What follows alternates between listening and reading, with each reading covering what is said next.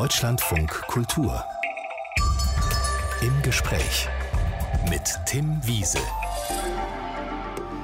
Guten Morgen. Nützlich, nachhaltig und bezahlbar. Diese Ansprüche würden wahrscheinlich die meisten von uns an die ideale Wohnung, das ideale Zuhause stellen. Nur die Realität, die sieht oft völlig anders aus. Wohnen und Bauen ist meistens richtig teuer, nicht immer nachhaltig. Mein Gast heute will das ändern. Arno Brandelhuber, Architekt, Neuerfinder alter Gebäude und Fan von Beton. Guten Morgen, Herr Brandelhuber. Guten Morgen. Jetzt äh, hat uns die Aktualität ein bisschen eingeholt, Herr Brandelhuber. Wir haben es gerade gehört. Am Wochenende ist Helmut Jahn gestorben. Sehr berühmter, bekannter Architektenkollege von Ihnen. Haben Sie einen persönlichen Bezug zu ihm gehabt? Wir haben uns nie kennengelernt, aber ich sitze hier gar nicht so weit entfernt vom Sony Center am Potsdamer Platz. man muss fast sagen, nach das war ja sozusagen eine der großen ersten Neubebauungen nach der Wiedervereinigung. Und man muss fast sagen, dass es mit diesem Abstand, auch mit dem zeitlichen, fast schon wieder geht. Also zumindest ist es eine einladende Geste, es gibt einen offenen Innenraum und das schaffen wenige Gebäude sonst hier in Berlin. Das heißt, Sie waren kein ganz großer Fan seiner Architektur. Helmut Jahn war sicherlich einer der großen Architekten, der Stararchitekten und hat, Sie haben es ja eben angesprochen, viel weniger um die Wohnungsfrage gekümmert als um repräsentative, große Komplexe. Das ist für mich erstmal weniger interessant als die Nöte und die Bedürfnisse und äh, die Fragen, die wir alle mit dem Wohnen verbinden. Bei ihm war es ja auch viel Glas, bei, also bei Helmut Jahn war es viel Glas, bei Ihnen ist es viel Beton. Darüber werden wir gleich sprechen. Eines der Gebäude von Arno Brandelhuber, das ist die Anti-Villa. Kurzes Gedankenexperiment, damit Sie gleich eine Vorstellung für die Gebäude von Arno Brandelhuber bekommen. Was für ein Bild entsteht bei Ihnen im Kopf bei den Worten große Villa, ein schöner See, Potsdam? Ich würde da erstmal vielleicht an herrschaftliche Gebäude denken, wo, so wie man sie vielleicht aus den Sonntagabendfilmen im ZDF kennt. Herr Brandelhuber, woran denken Sie? In diesem konkreten Fall an den VEB Wittstock-Dosse. Das war eine Unterhosen-, Unterwäschefabrik in der ehemaligen DDR und hat fast ganz Deutschland mit den sogenannten Liebestötern versorgt. Die waren so grob, drei Gummizüge, wenig äh, erbaulich.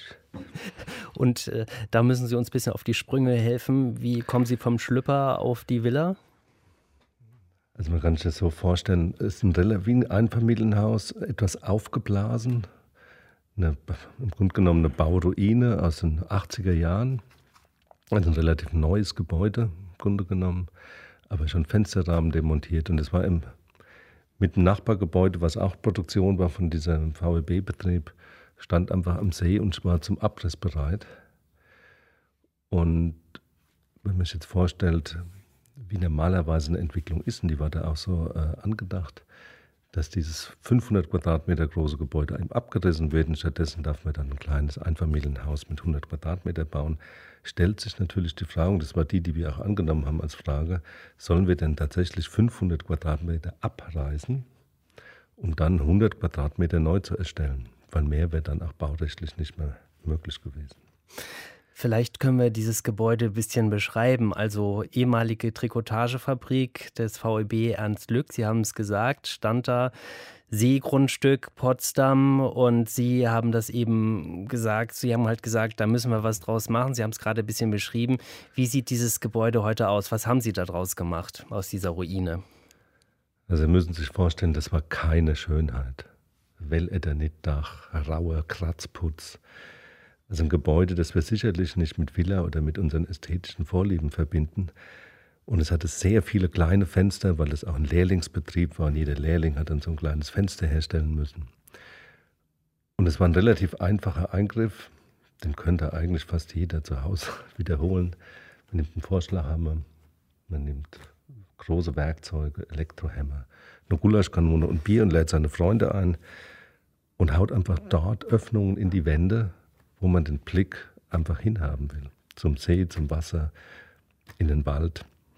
Und es gibt im ganzen Bild es ein bisschen vielleicht an Tamrock erinnert, wer diesen Film noch äh, vor Augen hat. Also eine relativ grobe Öffnung. Und die sind einfach wirklich an einem Tag entstanden. Und so sieht das Gebäude jetzt auch aus. Grau geschlemmter DDR-Brauputz, muss man dazu sagen. Dann gibt es da so einen überdimensionalen Wasserspeier, der vom Dach äh, läuft, eine große Betonrinne, die eben über das Dach ragt. Die groben Öffnungen haben Sie beschrieben. Auf wie viel Begeisterung ist denn diese Antivilla dann bei den Nachbarn gestoßen? Also vielleicht muss man kurz nochmal einführen, was wir sozusagen dort als, äh, als Argument eingeführt haben in die Diskussion, dass jeder Baustoff, jedes Gebäude hat einfach graue Energie. Das kommt einfach aus den Baustoffen, die verbaut sind. Und warum sollte man denn nur die Energie betrachten, die wir verbrauchen, wenn wir die Heizkörper anstellen, sondern warum nicht auch die Energie sichern, die in einem Gebäude drin steckt? Und äh, in dem Fall dort hat es einfach dazu geführt, dass wir mit einem Bruchteil eines Neubaus für 100 Quadratmeter jetzt 500 Quadratmeter haben. Und natürlich hat es auch dazu geführt, dass erstmal das Bild eben nicht einer Villa oder so einem klassischen neuen Einfamilienhaus entspricht und nicht nur Freunde gefunden hat, aber gleichzeitig inzwischen, also wir, wenn wir da am Wochenende draußen sind oder andere das nutzen, kommen so viele Fahrradfahrer vorbei, so viele äh, Autos halten da an, um uns genau deswegen äh, dieses Gebäude anzuschauen, weil man mit wenig finanziellem Aufwand doch eine relativ große Fläche nutzbar macht.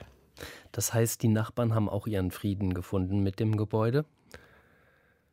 Also ein Nachbar, der hat Verputzer gelernt in der und war Verputzermeister noch zu DDR-Zeiten. Der hat uns angeboten, dass er es kostenlos doch zum anderen Zustand bringt. Aber ich glaube, inzwischen haben sie alle damit äh, arrangiert. Und das heißt ja vielleicht auch, und das sagt ja auch schon dieser etwas programmatische Name, dass wir unsere Vorstellung von Wohnen vielleicht viel weniger an ästhetischen Kategorien festmachen sollten, sondern an dem tatsächlichen Nutzwert und der Zugänglichkeit, die äh, solche Situationen mitbringen. Wir haben jetzt ja auch über diese Betonoptik gesprochen und ich habe das ja vorhin am Anfang der Sendung schon gesagt, Sie gelten so ein bisschen als hipper Betonierer. Ich denke jetzt persönlich, muss ich sagen, bei Beton nicht unbedingt an schöner Wohnen, sondern eben an graue Riesenkästen der 50er und 60er Jahre. Jetzt haben Sie gerade gesagt, ja, es geht ja eigentlich auch eher um den Nutzen. Äh, was begeistert Sie denn an diesem Baumaterial Beton so? Weil es so funktional ist? Also es gibt ja auch eine relativ große Kritik inzwischen am Beton, weil es sozusagen Sande verbraucht, weil die, äh, das Brennen von dem Zement sehr viel Energie verbraucht, sozusagen die CO2-Bilanz ist schlecht. Und wir glauben auch, dass wir jetzt im Neubau viel weniger auf Beton abstellen sollten oder nur noch die Bauteile tatsächlich in Beton ausführen, die sinnvollerweise mit einer langen Standzeit äh, begründbar sind. Aber es geht ja auch darum, was machen wir denn mit diesen ganzen Strukturen, die wir, Sie haben sie angesprochen, aus den 60er Jahren her kennen, 70er, sehr viele Großstrukturen. Sollen wir denn tatsächlich alles abreißen? Die gesamte Energie, die da drin steckt, sowohl in den Baustoffen, aber auch die Muskelenergie, die emotionale Energie. Sollen wir das tatsächlich alles demontieren, um dann wieder mit neuem Energieaufwand neu zu äh, realisieren? Oder sollten wir nicht vielmehr sagen, ja, man kann aus allem eben noch was machen? Und ich glaube, das ist auch eine Bewegung, die sich jetzt, äh, werden gerade die ersten Moratorien für Neubauten diskutiert. Ähm, ich glaube, dass uns das noch viel mehr beschäftigen wird, dass wir mit den Bestandsgebäuden auf eine Art und Weise umgehen, dass wir auch mit weniger finanziellem Aufwand ähm, einfach Nutzfläche haben. Schwenk nach Dettingen am Main jetzt. Dort ist mein Gast Arno Brandelhuber in den 60ern und 70ern groß geworden. Helfen Sie mal kurz, Herr Brandelhuber, wo genau ist der Ort? In Nordbayern, kurz unterhalb von Frankfurt. Also wird weder von den Bayern ernst genommen noch von den Hessen. Ein kleines Kaff am Main. Und man hört aber auch noch so ein bisschen bei Ihnen die, die Nähe zu Hessen. Auf jeden Fall. Sie sagen, das ist so prägend. Das bekommt man niemals los. Sie sagen kleines Kaff, Ihre Eltern, beide Lehrer. Gab es da irgendetwas in diesem, in diesem kleinen Ort, um es jetzt mal ein bisschen netter zu formulieren, was Sie da auf die Spur Architektur gesetzt hat? Wurde mir selbst erst viel später klar. Ich war damals Messdiener, wie das in Bayern so oft der Fall ist, bei jungen Burschen. Und habe äh, in einer Kirche gemessdienet Und oft schweifte der Blick umher und ich blieb wirklich viel hängen in diesem Gebäude. Das, ne, was mir erst viel später klar wurde, warum mich das so äh, fasziniert hat. Und das hat mich auch wirklich zur Architektur gebracht. Das war von der Gemeinde in den 20er Jahren ein Selbstbauprojekt. Eine sehr einfache Holzschalung am Dach, aber auch ein paar Betonstützen, zum Teil angemalt, Freskomalereien. Also ein Gebäude aus den 20er, frühen 20er Jahren ähm, des letzten Jahrhunderts. Und viel später wurde mir klar, warum mich das so fasziniert haben könnte, weil es ist von Dominikus Böhm erstellt, vielleicht der große deutsche Kirchenbaumeister dieses Jahrhunderts, der zum Beispiel auch ganz stark mitgearbeitet hat, dass doch der Pfarrer besser nicht mit dem Rücken zu, seinem, zu seiner Gemeinde steht, sondern der den Altar gedreht hat. Und da kann man es heute fast nicht mehr vorstellen, dass es mal anders war, beziehungsweise die wenigsten gehen ja noch hin es ist auch nachvollziehbar, wenn man glaubt, wenn man sich die Formen anschaut, mit denen immer noch diese Form von Öffentlichkeit dann hergestellt wird. Für mich war es auf jeden Fall so faszinierend, dass ich glaube, äh, dass mich das so nachhaltig äh, beeinflusst hat, dass ich dann tatsächlich ein Architekturstudium gewählt habe. Ich meine, Faszination ist das eine. Gab es denn da tatsächlich dann als junger Messdiener auch gleich die Idee, aus dieser Faszination einen Beruf zu machen? Nee, das kam viel später. Aber es hat auch viel damit zu tun. Ich bin selbst in einem klassischen Einfamilienhaus aufgewachsen. Sie können sich vorstellen, äh, ja, mein Vater hat dann alle paar Jahre wieder selbst seine äh, handwerklichen Fähigkeiten oder Teilfähigkeiten entdeckt. Die Garage verlängert, verbreitert, ein Arbeitszimmer angebaut. Wir hatten eigentlich fast immer Baustelle zum, äh, zum großen Schrecken meiner Mutter, weil dann immer alles dreckig war. Und wir Kinder haben es natürlich geliebt, weil dann immer die Baumaterialien da rumlagen. Und wir damit alles Mögliche machen konnten. Und hat das gut funktioniert? Also war Ihr Vater da talentiert? Er hat immer sehr lange gebraucht.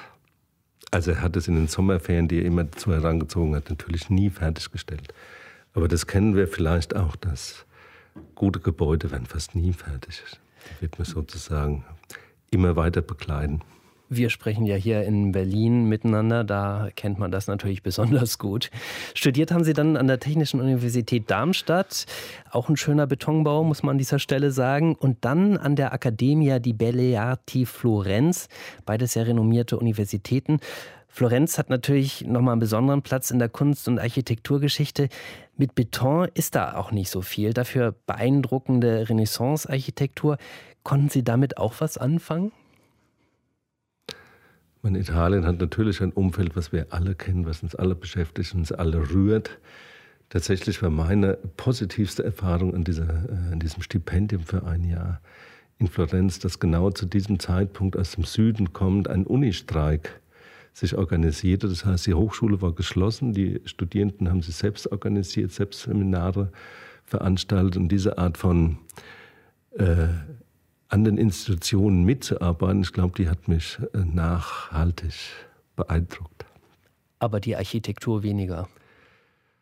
Wenn ich ganz ehrlich bin, kann ich mit, äh, besonders wenn ich heute noch nach Potsdam schaue und diesen Neoklassizismus mir das äh, äh, anschauen muss, wenn man es nicht vermeiden kann, es ist nur zum Reinholen. Und es hat natürlich viel mit Vorstellungsorientierungen zu tun da können wir es vielleicht nochmal zurückbringen, auch zu dieser Anti-Villa, dass wir glauben, dass mit Villa ein ganz bestimmtes Bild verbunden ist und weniger davon ausgehen, wie toll das ist, viel Raum zu haben und äh, Zugang zum Meer und zum Wald und zur Natur.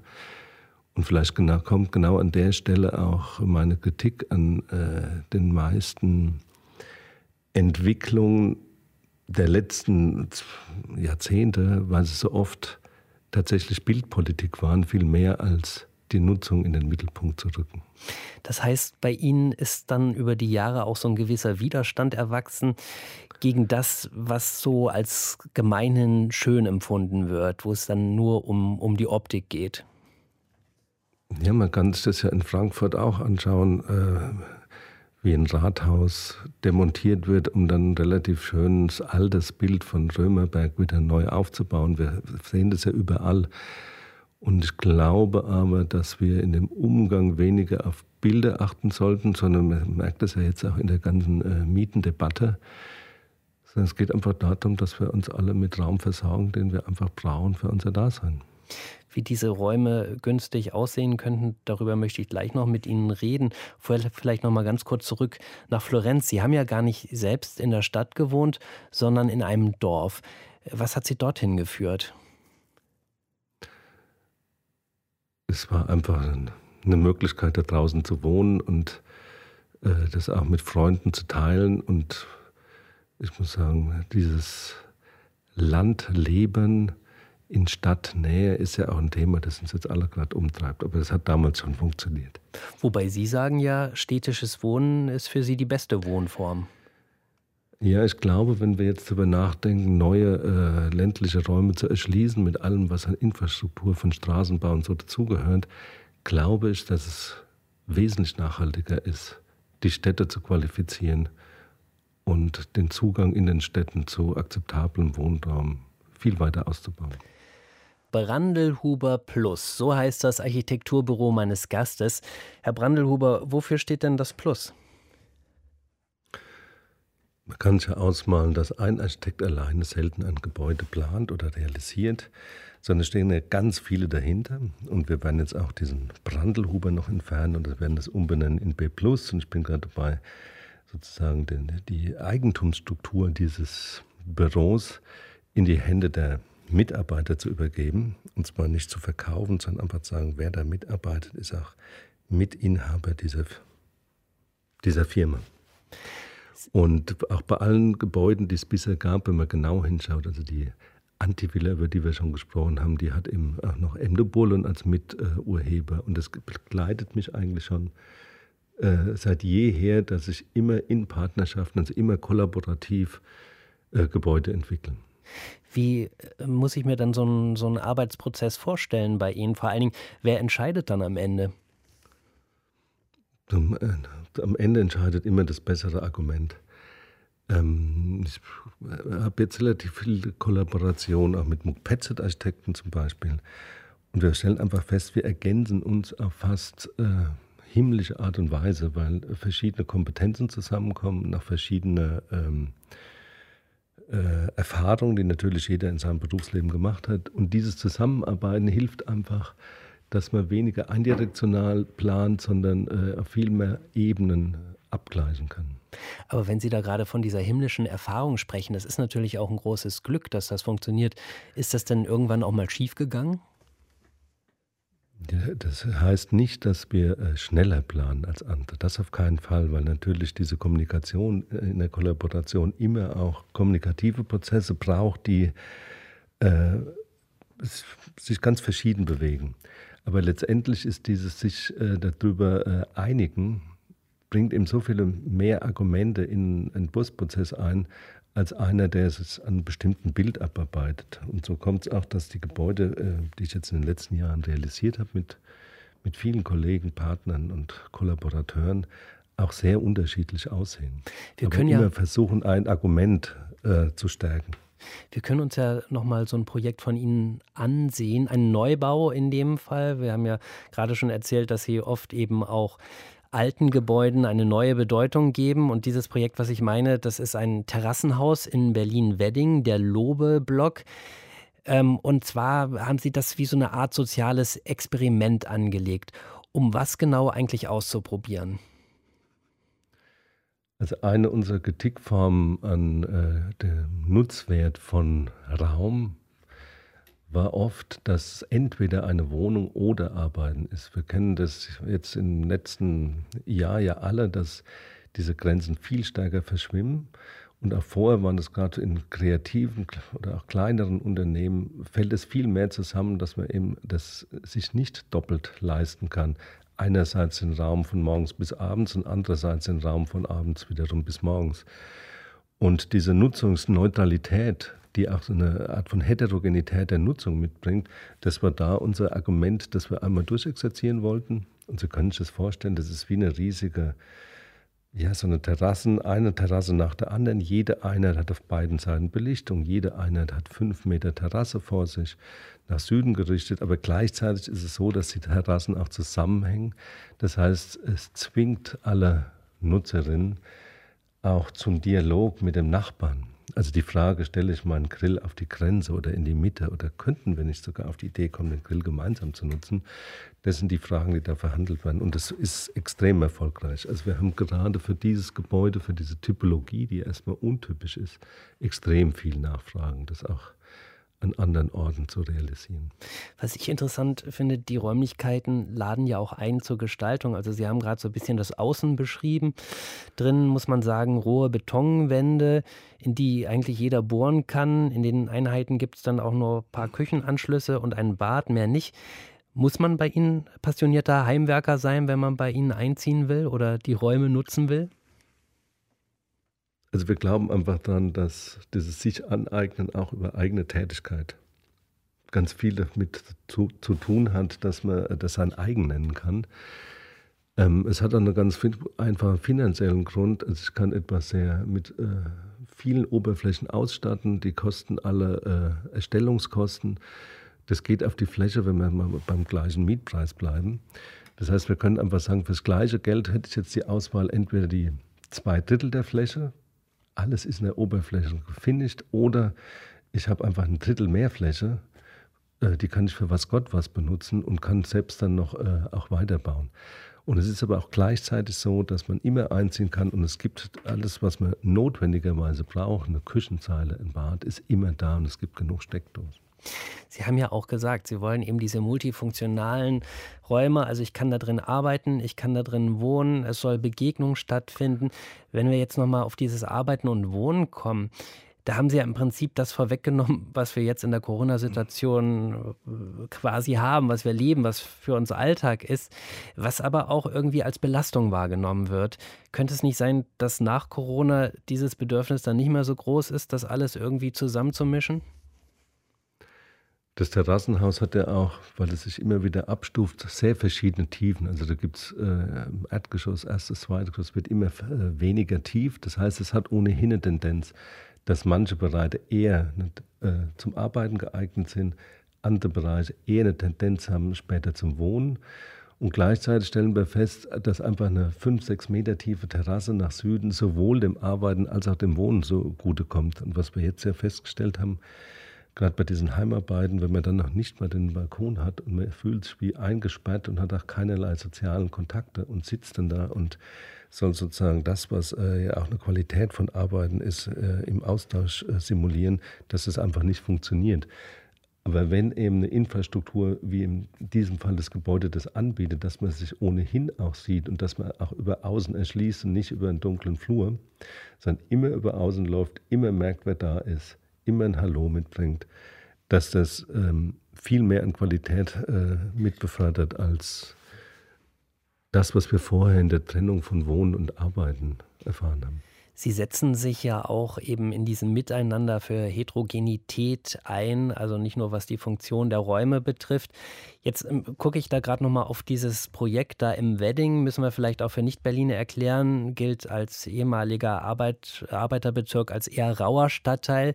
Jetzt kommt da dieses Projekt vom bekannten Architekten. In dem Projekt sind jetzt Start-ups, Ateliers, ein Yoga-Studio. Kann das dann nicht auch als Aufschlag zur Gentrifizierung verstanden werden? Und daneben gibt es eine Kletterhalle und ein Wohnhaus und noch einen riesigen Hof mit äh, Autoschraubern und noch ein Möbellager. Man muss ja auch sagen, das ist hier eine, eine Gewerbefläche, eine innerstädtische, die momentan Wohnen noch nicht zulässt. Und wir haben das vielleicht bis an die Grenze dessen getrieben, dass eine Wohnnutzung schon quasi angelegt ist. Und ich glaube, dass gerade diese Übergänge von von ehemaligen Produktionsstandorten, die oft auch innerstädtisch liegen, zu gemischten Nutzungen extrem sinnvoll sind. Natürlich kann man sagen, dass jede Form von äh, Eingriff auch Fragen mit befördert von Gentrifizierung.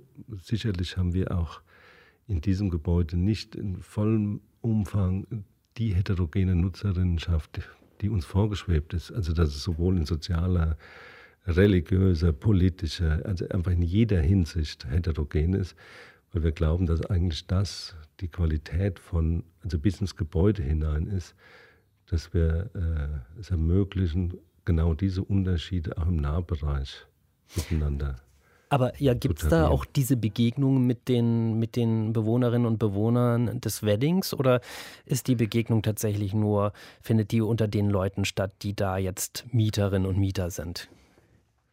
Es fängt schon da an, dass äh, die Erschließung des Gebäudes erfolgt über zwei Außentreppen. Die sind einfach quasi öffentlich zugänglich. Und äh, zu guter Letzt ist da oben auf der Dachterrasse, die für alle da ist, natürlich auch die halbe Nachbarschaft. Und das muss man dann eben auch vielleicht nicht direkt mögen, aber auch lernen äh, auszuhalten und als Teil von der äh, Umwelt zu betrachten, wenn natürlich die äh, die Jugendlichen aus der Nachbarschaft da oben feststellen, da kann man alles Mögliche anstellen, ohne dass man in direkter Beobachtung ist. Und trotzdem hat man einen hervorragenden Ausblick. Und wahrscheinlich geht es genau darum, dass diese Zugänglichkeiten sich eben nicht nur auf die, äh, die äh, Mieterin in dem Fall beziehen, sondern immer auch ein Angebot mitbringen müssten für einen Neubau, der auch über das Gebäude selbst hinaus zugänglich ist. Wir haben schon viel darüber erfahren, wie Arno Brandelhuber Gebäude neu denkt, alte Bauwerke auch wiederbelebt und einer neuen Bestimmung zuführt. Das fühlt sich für mich jetzt erstmal viel mühsamer an, wenn man da so ein altes Bauwerk hat, als wenn man ein Gebäude komplett selbst plant. Oder täusche ich mich da, Herr Brandelhuber? Also aus der ökonomischen Perspektive des Architekten ist ein Abriss und Neubau immer sinnvoller von allen anderen Perspektiven her betrachtet ist genau umgekehrt. Und es hat natürlich viel damit zu tun, dass viele in unserer Zukunft äh, sich dann wie so ein Dienstleister äh, der Maintenance oder sowas verstehen. Aber ich glaube, das hat jetzt, das ändert sich gerade radikal und das merkt man auch an allen internationalen Ausstellungen, an Publikationen, auch wie äh, jüngere Architekten jetzt agieren, dass der Umgang mit dem Bestand eine ganz andere Stellen einen ganz anderen Stellenwert gewinnt. Sie haben ja auch schon von der grauen Energie gesprochen, also die Energie, die erstmal irgendwann aufgebracht worden ist, um dieses Gebäude zu erstellen und dass es natürlich lohnt, das irgendwie deshalb auch zu erhalten. Jetzt wirken Sie auf mich so entspannt und haben aber vorhin auch gesagt, ja, so ein Gebäude ist letztlich nie fertig, da muss man immer wieder dran, da gibt es immer wieder Veränderungen und jetzt auch so ein bisschen die Problematik haben wir beschrieben, wie das ist, eben so ein ganz altes Gebäude neu zu denken. Werden Sie da manchmal auch dann trotzdem ein bisschen unruhig, wenn was schief geht oder sind Sie immer dieser Fels in der Brandung? Wir ziehen selbst gerade in den Siloturm in Lichtenberg. Und das ist ein Projekt, das wir eigentlich gut einfach in ein, zwei Jahren durchziehen können. Da sind wir inzwischen sieben Jahre dran. Und jetzt ist es aber auch wirklich gut geworden. Und man muss da vielleicht nochmal sich einfach vor Augen führen, was das heißt, mit, mit bestehenden Situationen umzugehen. Ungefähr die Hälfte der Energie, die im, im normalen Lifecycle eines Gebäudes verbraucht wird, ist nur die Erstellungsenergie. Wenn wir jetzt also davon ausgehen, dass wir jedes Gebäude, das wir abreißen, die Hälfte der Gesamtenergie, die so ein Gebäude auch über Heizung und so dann auch verbraucht, nur mit dem Abriss schon vernichten, dann ist es doch völlig unsinnig, über, äh, über, über äh, Energiezielsetzung, äh, auch politisch jetzt viel stärker aktuell in Deutschland zu diskutieren und den Bestand einfach völlig außen vor zu lassen. Und das hat natürlich es hängt ja nicht nur die Ökonomie der Architekturbüros dran, sondern auch der Baustoffhersteller, der äh, Vermarkter, äh, der äh, und äh, ja, eine ganze ökonomische Kette. Aber ich glaube, dass wir ja auch inzwischen festgestellt haben, dass der ständige Wachstumsgedanke vielleicht nicht zu Situationen führt, die wir in Zukunft unbedingt befördern wollen, sondern dass man durchaus über Pflege am Bestand ein ganzes Stück weiterkommen kann. Aber selbst natürlich, wenn Sie alte Gebäude umbauen und einer neuen Funktion zuführen, gibt es ja sehr hohe Standards im Wohnungsbau. Die machen diesen Bau eben mittlerweile auch sehr teuer. Lässt sich das Ihrer Meinung nach irgendwie zurückdrehen? Da geht es ja natürlich auch um, um äh, Klimaaspekte zum Beispiel. Also wenn jetzt äh, wir davon diskutieren im Politischen, dass vielleicht die Grünen die nächste Bundeskanzlerin äh, stellen, dann stünde es denen sehr wohl an, auf eine gesamtenergetische Bilanzierung abzustellen, also nicht nur den Energieverbrauch des Gebäudes über die Heizung, sondern alle Baustoffe in dem gesamten Lebenszyklus mit zu betrachten. Dann würde man nämlich feststellen, dass äh, der Umgang mit Bestand sehr viel sinnvoller ist. als immer nur auf Neubau zu planen. Und dann könnte man sich viele der Photovoltaikzellen, die jetzt gerade äh, im neuen Regierungsprogramm äh, grün-schwarz verabschiedet sind, dass äh, man sich davon viel sparen könnte, wenn man eben viel mehr mit Bestand arbeitet. Aber nochmal. Nochmal vielleicht zu den Standardfragen. Ja, genau. Also in der Antivilla haben wir es einfach so gemacht. Wir haben gesagt, wir führen nur so viel Energie ein, die ein 100 Quadratmeter Gebäude neu erstellt äh, benötigt, obwohl wir dort 500 Quadratmeter haben und äh, die Wände auch nicht nochmal neu gedämmt haben, sondern sie sind eben aus den 80er Jahren und auch so schlecht, wie man eben in den 80er Jahren Außenwände erstellt hat. Das führt zum ganz einfachen Effekt. Es ist tatsächlich so, dass alle zwei Jahre wird es mal so kalt, dass ich den Pullover wirklich anziehen muss. Oder ich ziehe einen zu Vorhang zu, um den Raum zu teilen und habe dann eben nicht mehr 500 Quadratmeter, sondern nur noch 250. Oder vielleicht, wenn es ganz kalt würde, aber so kalt wird es ja schon gar nicht mehr, dann hätte ich nur 100 Quadratmeter. Aber die Frage ist doch immer noch, ich gebe gleichermaßen nur die Energie äh, in das Gebäude, die ich für ein 100 Quadratmeter Gebäude brauche und habe trotzdem die meiste Zeit des Jahres 500, dann ist doch die Frage der Verhältnismäßigkeit äh, überhaupt nicht mehr gegeben, zu sagen, man muss eben alles gleichermaßen äh, äh, auch kostentechnisch in die Höhe treiben. Na gut, aber das sind jetzt natürlich Konzepte, die Sie sich als kreativer Architekt ausgedacht haben. Auf der anderen Seite gibt es aber dann Bauverordnungen und Baubestimmungen und die sagen, die Dämmung muss so und so aussehen und da reicht es nicht, wenn man nur einen Vorhang zuzieht. Und wenn sie dann noch zumeist als Sondermüll endet, weil sie mit dem Gebäude verklebt ist im Abrissfall. Also ich glaube, wir könnten wirklich mit der Umstellung auf eine gesamtenergetische Bilanzierung, die im besten Fall sogar auch das eingesetzte Kapital, das ja auch sozusagen auf energetischen Prozessen beruht, um das überhaupt äh, in den Kreislauf zu bringen, wenn wir das komplett bilanzieren würden, würden wir zu wesentlich einfacheren äh, Lösungen kommen, auch was äh, die gesamte Wohnungsfrage angeht und den Standard, den man da realisieren muss. Wir haben gerade schon so ein bisschen mitgekriegt, jetzt heute Vormittag, Ihre Arbeit scheint auch immer irgendwie eine politische Dimension zu haben. Ich frage mich, warum bauen Sie eigentlich äh, keine Sozialwohnungen auf, sondern eben auch Projekte für eine solvente Käuferschaft? Das wäre ja eigentlich nur konsequent. Wenn mir das jetzt auf diesem Weg, Wege gelänge, äh, in Berlin oder in anderen äh, Ballungszentren, also speziell in Städten, einen Sozialwohnungsbau mit 1000 äh, Wohnungen oder mehr äh, zu akquirieren, würde ich das sehr gerne tun. Es ist aber in erster Linie so, dass der Sozialwohnungsbau in der Form, wie wir ihn kennen, fast völlig abgeschafft ist. Dass der Sozialwohnungsbau, wie wir ihn kannten, auch nur zeitlich befristet zu einer Mietpreisbindung äh, konstruiert war und ich würde sehr gerne auch mit den Standardfragen, die wir eben schon angesprochen haben, in, in eine sozial verträgliche, aber auch gemischte Situation äh, planerisch investieren. Das heißt also, wir werden möglicherweise auch Sozialwohnungen von Ihnen in Zukunft sehen.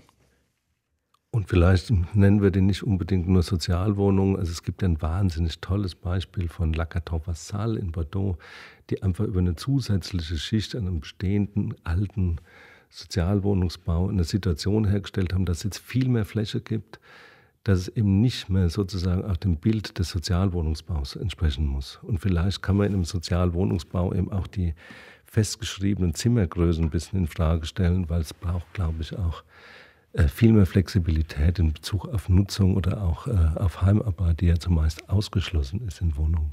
Deutschland von Kultur mit dem Architekten Arno Brandelhuber habe ich mich heute Vormittag über seine Ideen für einen nachhaltigen und bezahlbaren Wohnungsbau gesprochen, wo wir jetzt gerade noch mal vielleicht auf das große Ganze geblickt haben, Herr Brandelhuber. Woran liegt es eigentlich, dass wir so wenig interessante Architektur aus Deutschland haben? Ich glaube, wir haben lange geübt, sozusagen im großen Mittelmaß hervorragend zu sein. Und wir merken das ja auch, dass jetzt vielleicht in Frankreich oder vorher Belgien oder aus anderen Ländern viel mehr Impulse kommen, äh, da zu ändern. Was aber sehr interessant ist, dass ich jetzt an den Hochschulen feststelle, dass die jungen Architekten, die sozusagen uns, über die wir in 10, 20 Jahren sprechen werden, eine völlig andere Agenda mitbringen. Und da können wir extrem drauf gespannt sein.